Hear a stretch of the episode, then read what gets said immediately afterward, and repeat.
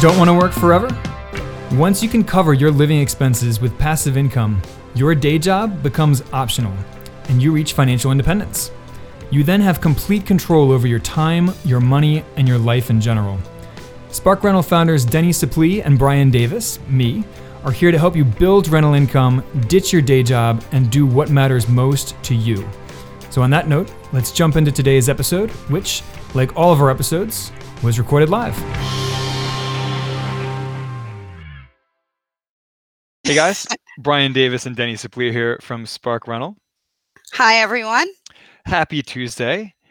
So last Tuesday, Denny interviewed attorney Saj Grubbs on how to protect your assets, uh, especially in your golden years. You know, as you get older and you accumulate more assets, how to protect them. Uh, I was actually on vacation in Montana last week doing some hiking. Uh, this week, we are diving into rent default insurance, how it works, how it protects your rents, uh, and we will also go over a couple other ways to protect both your rents uh, and yourself as a landlord, protect some of your liability. So, as you guys join us, let us know where you're tuning in from. We'd love to hear that. And of course, fire your questions at us. This is a live interactive podcast, and it is just as much about you and your questions as it is about Denny and me up here talking at each other. So, this is a particularly timely uh, issue, you know, rent default insurance and rent defaults, because you know over the last 15 months there have been record rent defaults in the U.S. and landlords have not been able to actually evict and enforce their leases because of the eviction moratorium, which the Biden administration announced uh, within the last week or so that they were extending one more month through the end of July, although they insist that this time is the last time, uh, despite it having been extended, oh, what three times now, four times now? It's it's been extended repeatedly. Um, it's like one more time. One yeah, time. exactly. uh, and you know, this is a big problem for mom and pop landlords who still have to make their mortgage payments. They are not protected under the foreclosure moratorium because they are not homeowners and they are in business as property owners. So they still have to make their monthly mortgage payments, but many of them have not collected rents in 15 months. So you know, even before the pandemic, the the risk of losing rental income was still a massive uh, risk as, as the landlord business model. So, Denny, let's talk about how rent default insurance works, how it protects you, why you should consider it, and let's just start off with what is a, a blanket definition, a, you know, broad-based definition here. What is rent default insurance? Well, basically, um, when a tenant's in default, which means he's broken the lease or she has broken the lease um, and owes money or damages or or whatnot, um, and it, you can get an insurance, which is amazing because I've been in this business since way back and we had nothing like this so i think it's amazing um, but it protects you in case they don't pay their rent so it provides you income regardless um, and a lot of people don't go they they don't invest because that's one of their fears so this alleviates right. one of those fears so right so so to put it in one sentence or less, uh, I guess there's no such thing as less than one sentence in a statement. But uh, if the tenant stops paying the rent, the insurance kicks in and starts writing you monthly rent checks until you have replaced that tenant with a, a new paying tenant, uh, or of course until the tenant um, catches up. In which case, you do have to pay pay the insurance money back the, the rent that you were that you received. Uh, but if the tenant uh, defaults and you have to evict them, then the insurance company pays you the rent until you evict them and get them out and uh, get a new tenant in there. Right. Um, by the way, Tim Dooley says, Happy Tuesday. Hope you guys had a great fourth. Tim, we hope you had a great oh, 4th of July. Yeah, well. happy 4th. And, Tara Christine says hello from Long Island, New York. Uh, Tara, nice. thank you so much for for joining us today. And again, guys, fire your questions at us as we talk about rent default insurance today, because it is a new concept for a lot of Americans. This is actually a very standard type of insurance overseas um, in most English-speaking countries and most European countries all landlords get rent default insurance for every property and it's just kind of part of the business. So it takes that element of risk out of the equation when you buy a rental property or when you convert your home into a rental property. It takes that risk of your tenants stopping making the rent payments it takes that out of the equation. So denny how much does this insurance cost? Because that's uh, this usually the first question that landlords ask right. when they're introduced to this concept of rent default insurance It's largely based on the rent, but um, uh, on an average rent of twelve to fifteen hundred, expect to pay somewhere around four to four fifty a year. Um, and I like to say budget it in. Um, Brian and I talk a lot about budgeting all the costs, even if you're self managing, budget management costs in. And if you're budgeting this in before you even purchase a property, or you're, you know, looking at what you should rent it for, maybe throw a little extra in for this insurance, it kind of pays, you know, you're, you're double safe, I guess is, is a best way to say it. Um, I'm going to put the, our, little handy dandy calculator in the chat that um, I happen to really like. well, of course you do. We created it. but I always play around with it. No, it's a great calculator. So it's a totally free uh, rental cash flow calculator, you guys, um, and it includes a built-in mortgage calculator as well. Right. Um, so you can you can run the numbers for how much you can expect in, in monthly cash flow, uh, and it also includes a cap rate calculator and a whole bunch of other numbers that are, uh, as as Denny said, handy dandy. So um, yeah, this is just one more cost to include among your expenses when you're running your cash flow numbers. Um, but again, you know, 400, 450 bucks a year for an average rental property. Uh, we're not talking about a massive amount of money here, and especially given that it, it helps you sleep at night. you, you, you know, it's one less risk. and can you imagine like some of the mom and pop landlords that are hurting right now, if they had this in place already, it would be a whole different ball. Oh, for them. Yeah. I mean, you know, people, landlords who have experienced rent defaults during the pandemic uh, and have not been able to evict their tenants. Um, if you had this insurance, you would have been collecting a, a rent check every month uh, from the insurance company. So, uh, you know, this is one of those policies, you know, like most insurance that you know you don't think you need it until you do, and then you really need it. so, uh, but once once you know you need it, it's too late if you if you don't have it. So, right. Uh, and by the way, that cost is tax deductible, uh, so you can write that off uh, with your taxes each year. So, which you know takes some of the effective cost out of it, uh, right? If you're not having to pay taxes on it. So, uh, that's even that's even better.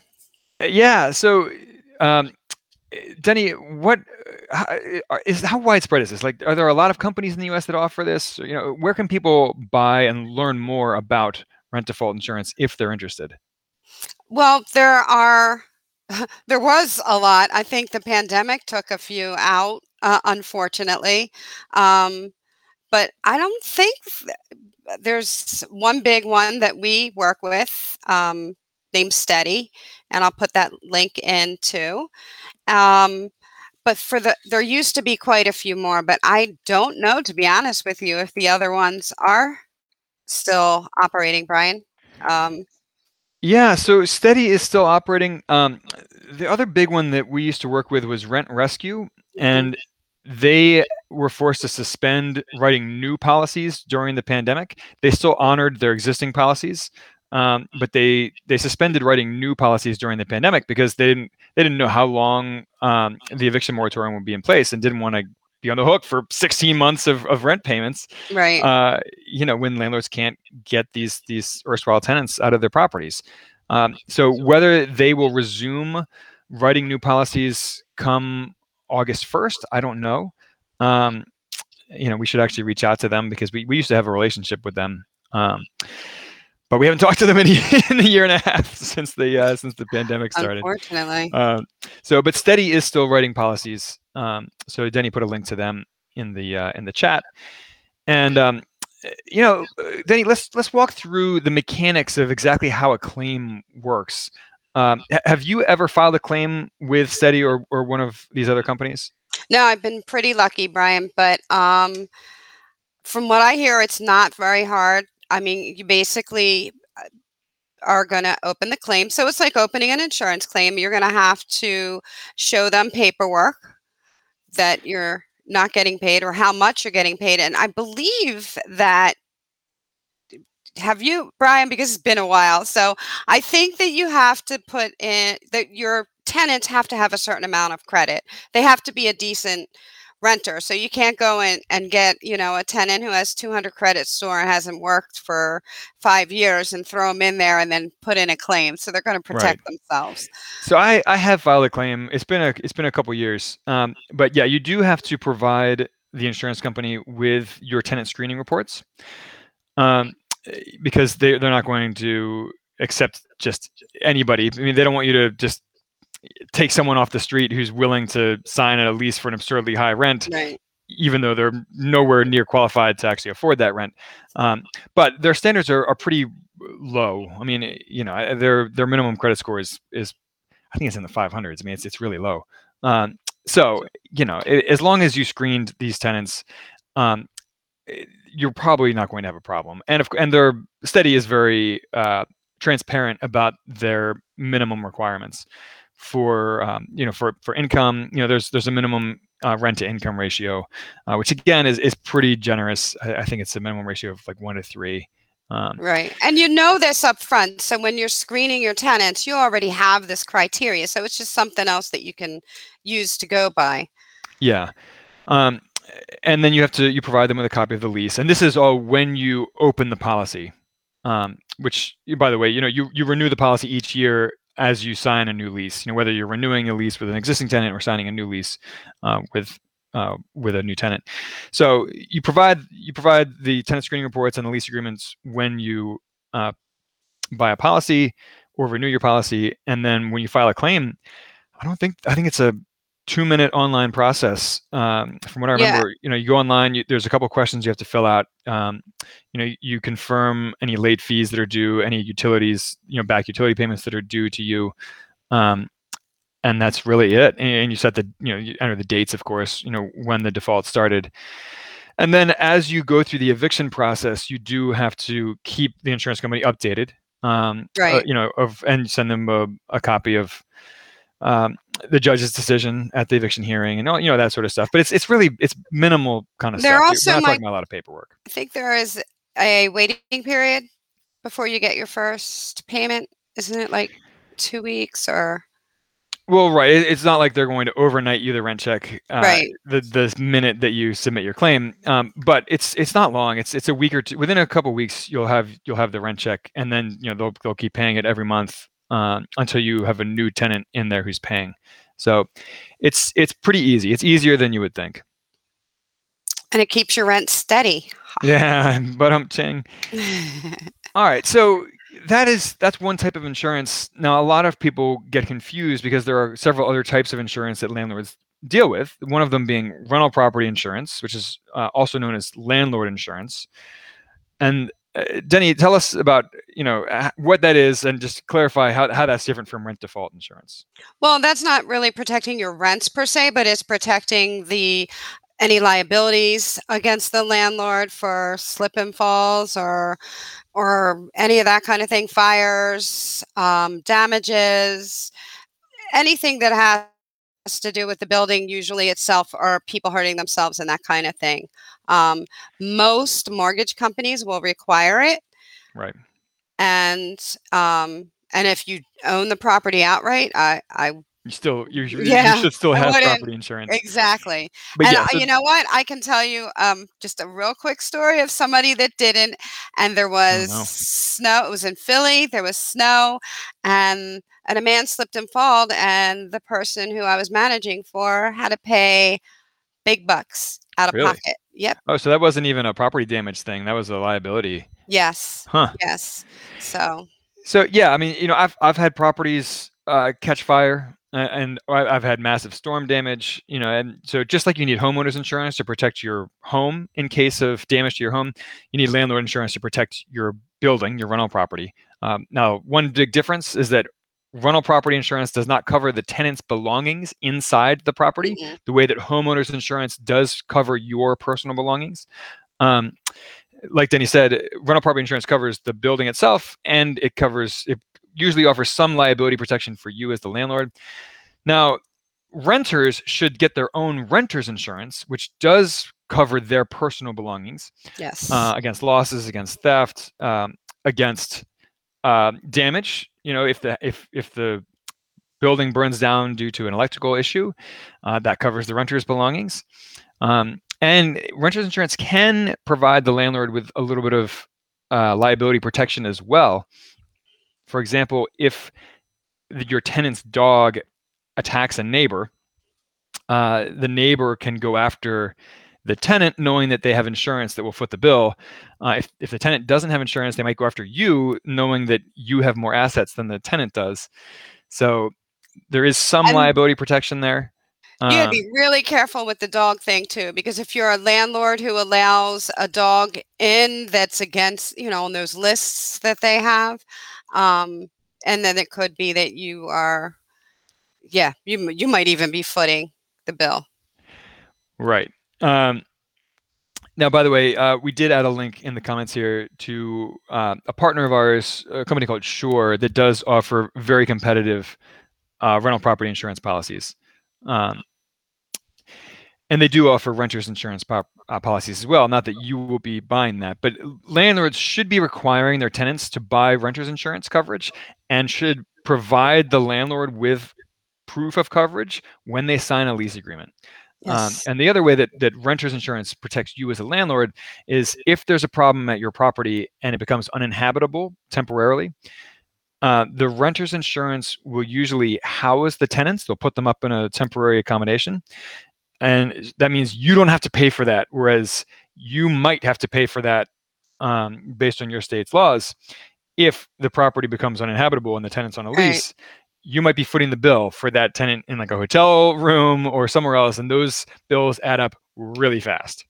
So, and having the tenant rec- making the tenant get this type of insurance to me is priceless because I can't tell you how many times over the years, uh, you know, a roof has leaked and ruined a sofa or something like that and the tenant immediately says what are you going to do? Are you going to replace this? And it's right. nice to know that i have you know clause in my lease saying uh no you were supposed to have this.